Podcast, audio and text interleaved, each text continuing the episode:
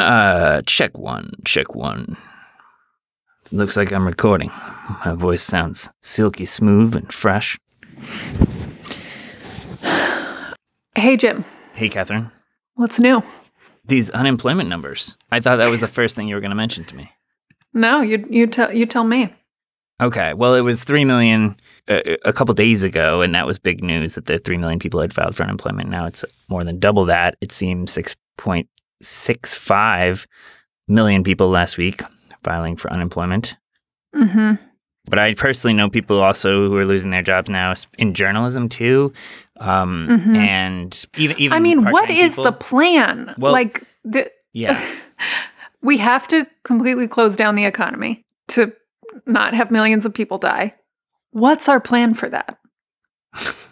this is a whole episode in itself, but I, I can say it's going to be constant um, bailouts and stimulus packages, and I would like to throw out the idea that potentially journalistic institutions could be as well. I don't think anybody cares about the journalists right now. Don't they Um, want the information though? I mean, I feel like people appreciate some of the having knowledge about the virus, right? Listen, I have a more pressing question Okay, than the future of journalism. sorry. Um, I'm almost out of food. You are almost out of food. Yeah. What are you going to do about that? Well, that's my question. So at this point, I mean, I've gotten kind of actually genuinely a bit scared of going outside. I just don't want to go, you know? I and not even out of concern for myself, although I mean, I definitely don't want to get sick, but I also it's I worry about being like asymptomatic or something and somehow spreading it. You know, it, and it's like. I am a danger to others, others are a danger to me. I need things. So my two options are I go outside and endanger other people, or I request people bring things to me and also endanger other people. Right. Should I be out and about? Should I not? What is the least harmful thing to do right now, given that, you know, I have one can of tuna left? Oh, well, you didn't mention the tuna. Bury the lead. I, you know, I have thoughts on this, but also one of our colleagues has done some good reporting on this specific issue of how to get food Mm-hmm. because it is something that you continue to need even when the virus is out there. So let's Mm-hmm. let's call Olga Khazan. She's a staff writer. She writes about health. Olga, are you there? Hello, hello. Hi. Okay, that took a while. Sorry, I had to like rotate through a million different audio inputs. Um, sorry. Okay. Olga, how are you doing? Um, I I'm hanging in there. I yeah. There have been like more uh chill times in my life. I would say. Sure. Tell me about the chillest time in your life. Can you paint a picture of like the chillest day? Um, The chillest day would probably not be in Arlington, Virginia, in the middle of a pandemic. All right. probably be on a beach somewhere. Yeah, yeah. It's not happening for us. Um, all right. So Olga, I was just talking to Jim about a dilemma that I was hoping you could help with. hmm I, I did a little pantry inventory this morning and I have one can of tuna, hmm one box of mac and cheese, some rice, and some like frozen mini sausages, like half half of a box. hmm So I need to get supplies, but I don't know how because it seems like every option endangers someone. Yeah, so so this is like the big the big quandary right now is that people have to go get groceries. Like you can stop ordering your t-shirts from Amazon, but you still have to go get additional cans of tuna or what have you.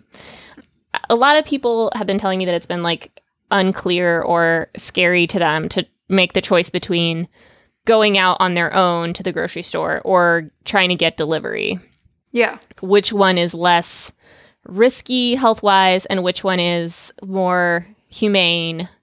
Um, but I would say that, like, yeah, so the thing that gets lost in all of this is that the people who are really the most at risk are the cashiers in the grocery store.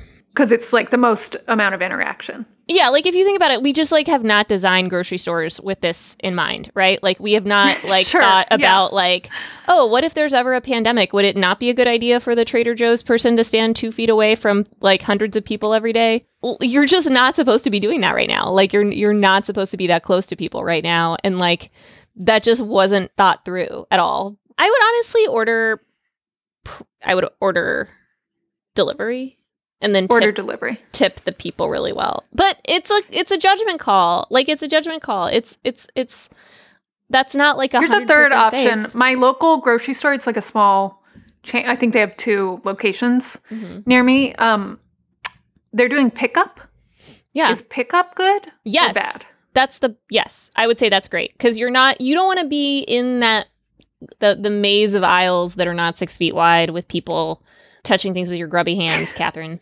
My grubby, grubby be- hands. She refuses to wash them. It's you want to be you want to be like in and out basically you're trying you're trying to socially distance so you're trying to minimize the amount of time that you're around other people yeah. So tell me about how you started looking into this whole situation.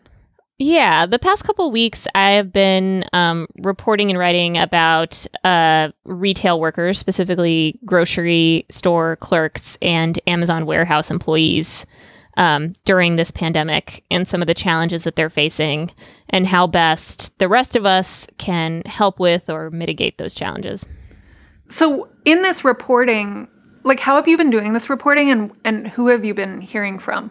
I started out by just reaching out to social media groups of workers, collectives. Um, none of these places really have unions, but they have like little.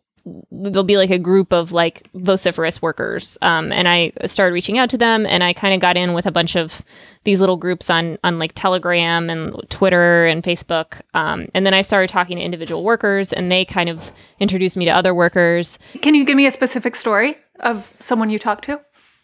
Yeah. So one person that I just recently um, chatted with, she took a trip, and when she got back from the trip, uh, she was told to go like stay home for 14 days. Trader Joe's told her it was it was mandatory to do 14 days of quarantine.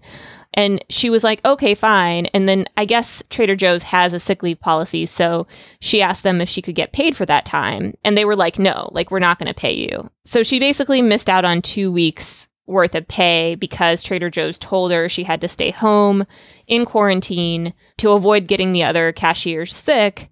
But she's not going to get paid because it was, quote, her choice to go on the trip. So that's like an example of one where it's like they allegedly have this policy, but in the application of it, it things kind of fall apart and people miss out on money. And this is a person who makes she makes $14.60 an hour. So, you know, it's not like this person has a ton of money to throw around for those 2 weeks that she's not getting paid. Is she Um, provided health care by her job? I think she doesn't qualify for healthcare yet because you have to have been there for a certain number of hours. Um, Mhm. And this is like another issue that I'm running into. And I should say I have not reached out to Trader Joe's yet for comment on that um, story. So TBD on what they have to say about that. But uh, so another issue that I'm running into is like Amazon, a lot of those workers fall below the threshold that Amazon would have to give them healthcare. Mhm. So essentially, they are kind of feeling doubly scared because they feel like they can't go into work if they're sick. They also are worried about getting paid, but they also, if they get really sick, can't go to the hospital because they don't have health insurance. Hmm. It seems like we're in this situation where the the most essential workers are also the least protected and the most vulnerable.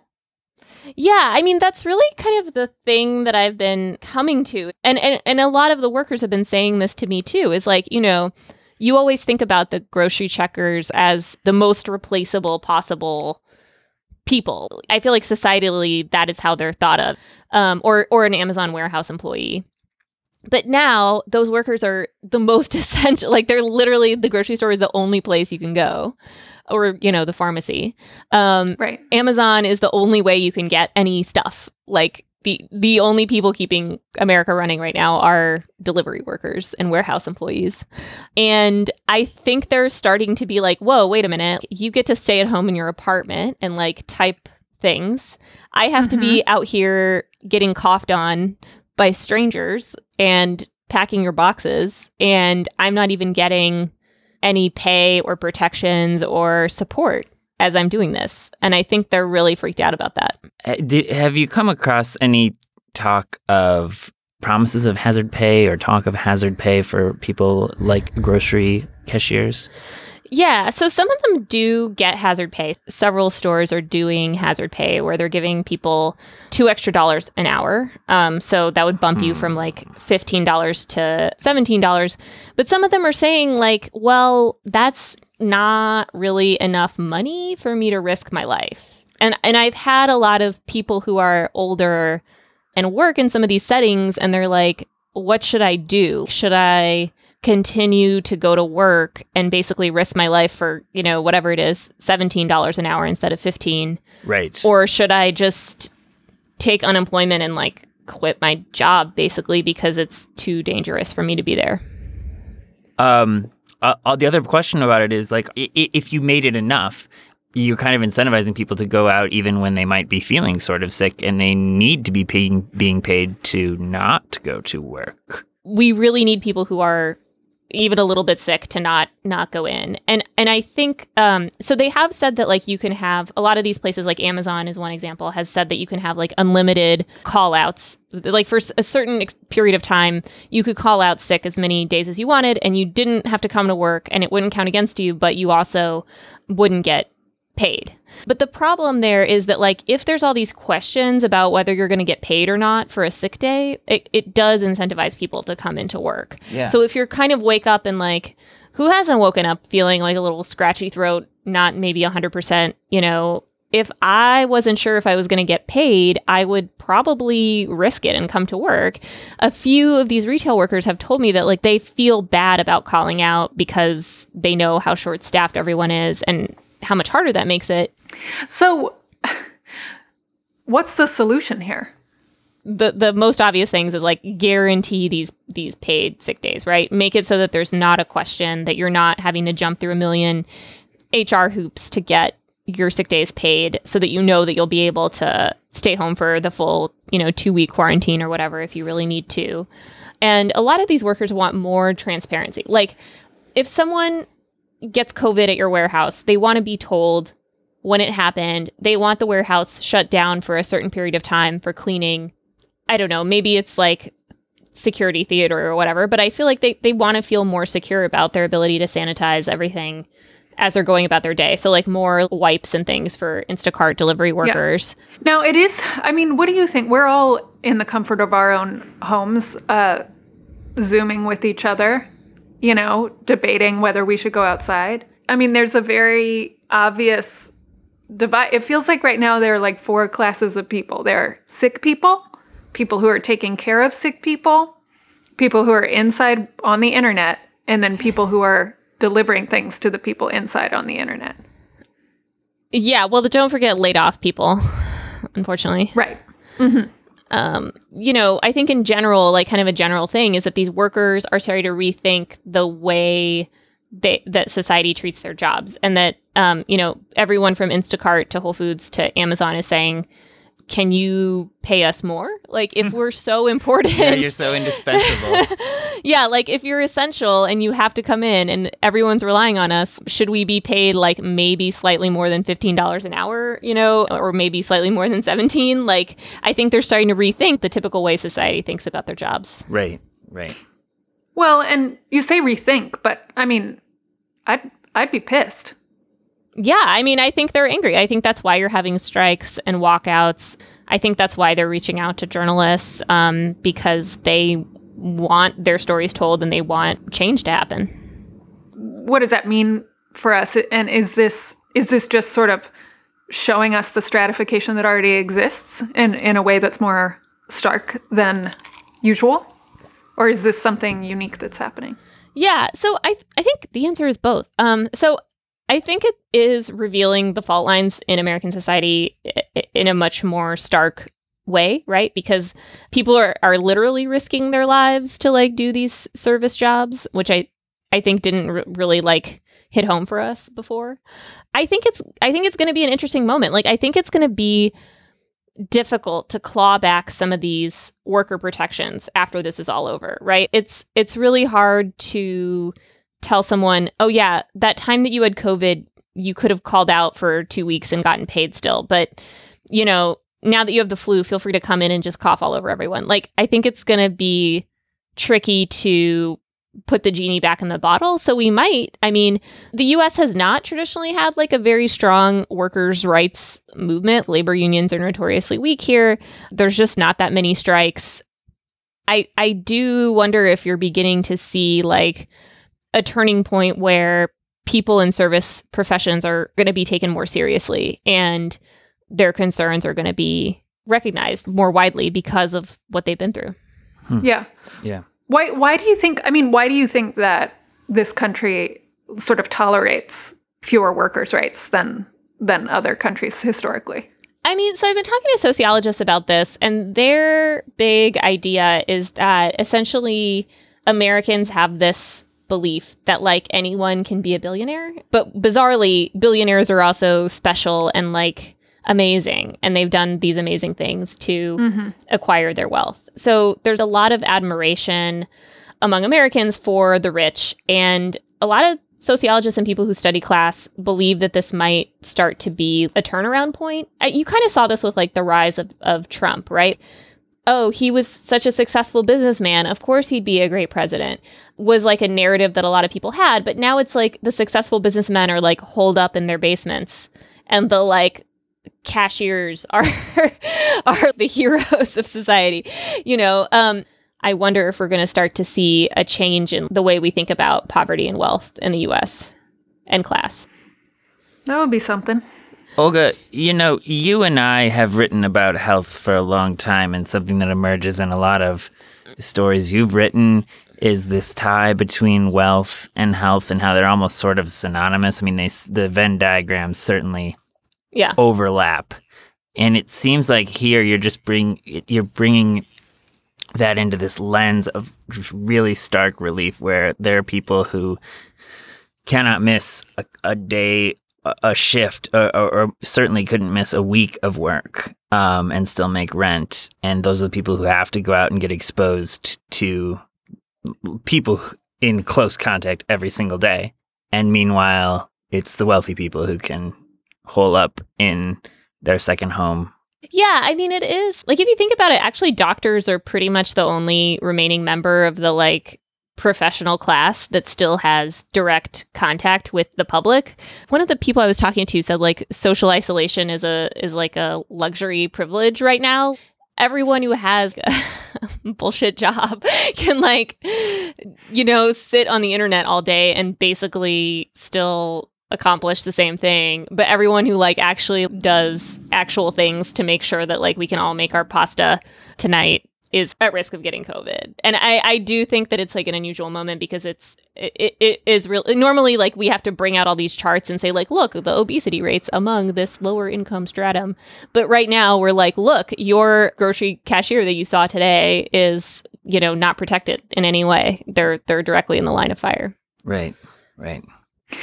All right. s- Well, Olga, I wish you um as much chillness as as possible. Thank you. Yeah. And everyone who's bored could also pre order my book, Weird, Oh, which yes. comes out on April Right. 7th. Congratulations on the book. Wait, let's hear about your book. My book's called Weird. It comes out April 7th. It is about the science of nonconformity, and it does not have to do with coronavirus, but you should buy it anyway, please. Are you among the weird? I am among the weird. Well, I, I was among the weird, and then it got me interested in other people who are weird. Um, so there's a bunch of people in the book who are different from everyone else around them in various ways. And if you've ever felt like kind of a outcast or an outsider, you might find solace in some of their stories. Yeah, I mean, I definitely can't relate to that, but maybe Jim can. What? no, I probably can. Um, no, I yeah. I'm kidding. This sounds like the book for me. I can't wait to see it. And honestly, I think everyone feels like an outcast right now. I mean, just there's no way to physically feel like you are like interwoven into the insides of what's going on right now. Everyone feels like there's no universe to be the center of. Anyway, we're all outsiders right now, so this book is now suddenly broadly applicable, Yes. even to people Um, like me who are kind of just like running, like really integral to the New York City um, social scene. Yeah. I'm sure they really miss you, Jim. Yeah, tightly woven fabric. But Um, yeah. Thank you, Olga. yeah, Thank you guys. We'll talk Thank to you you. soon. All right. Talk to you later. Okay, thanks. All right, bye. bye. Okay, uh, so we'll talk more tomorrow, but what we should say is that this show is produced by Alvin Melathe and Kevin Townsend with help from Anna Waters and Jacqueline Landry.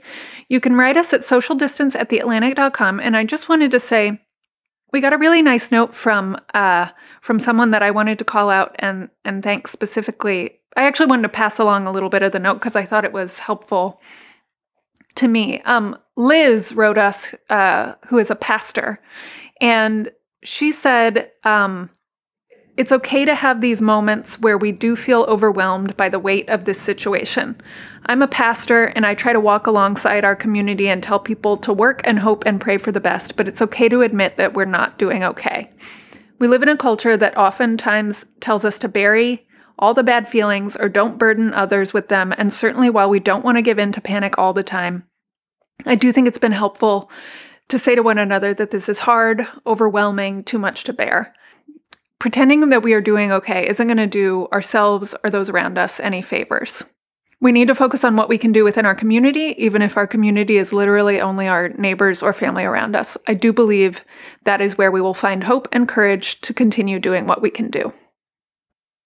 And I thought that was very well said, and I appreciate Liz writing. So thank you to everyone who's been writing. Yeah, that was re- I hope that's helpful. Uh, if you like the show, tell your friends and write us a review on Apple Podcasts. It'll help more people find the show. All right. You got anything else, Jim? Um, I mean, I got a lot more, but I'll I'll save it till tomorrow. Okay. All right. I'm going to go figure out my grocery situation. okay, let me know if I can be of help to you. Okay. Talk to you soon. Bye. Bye. Bye.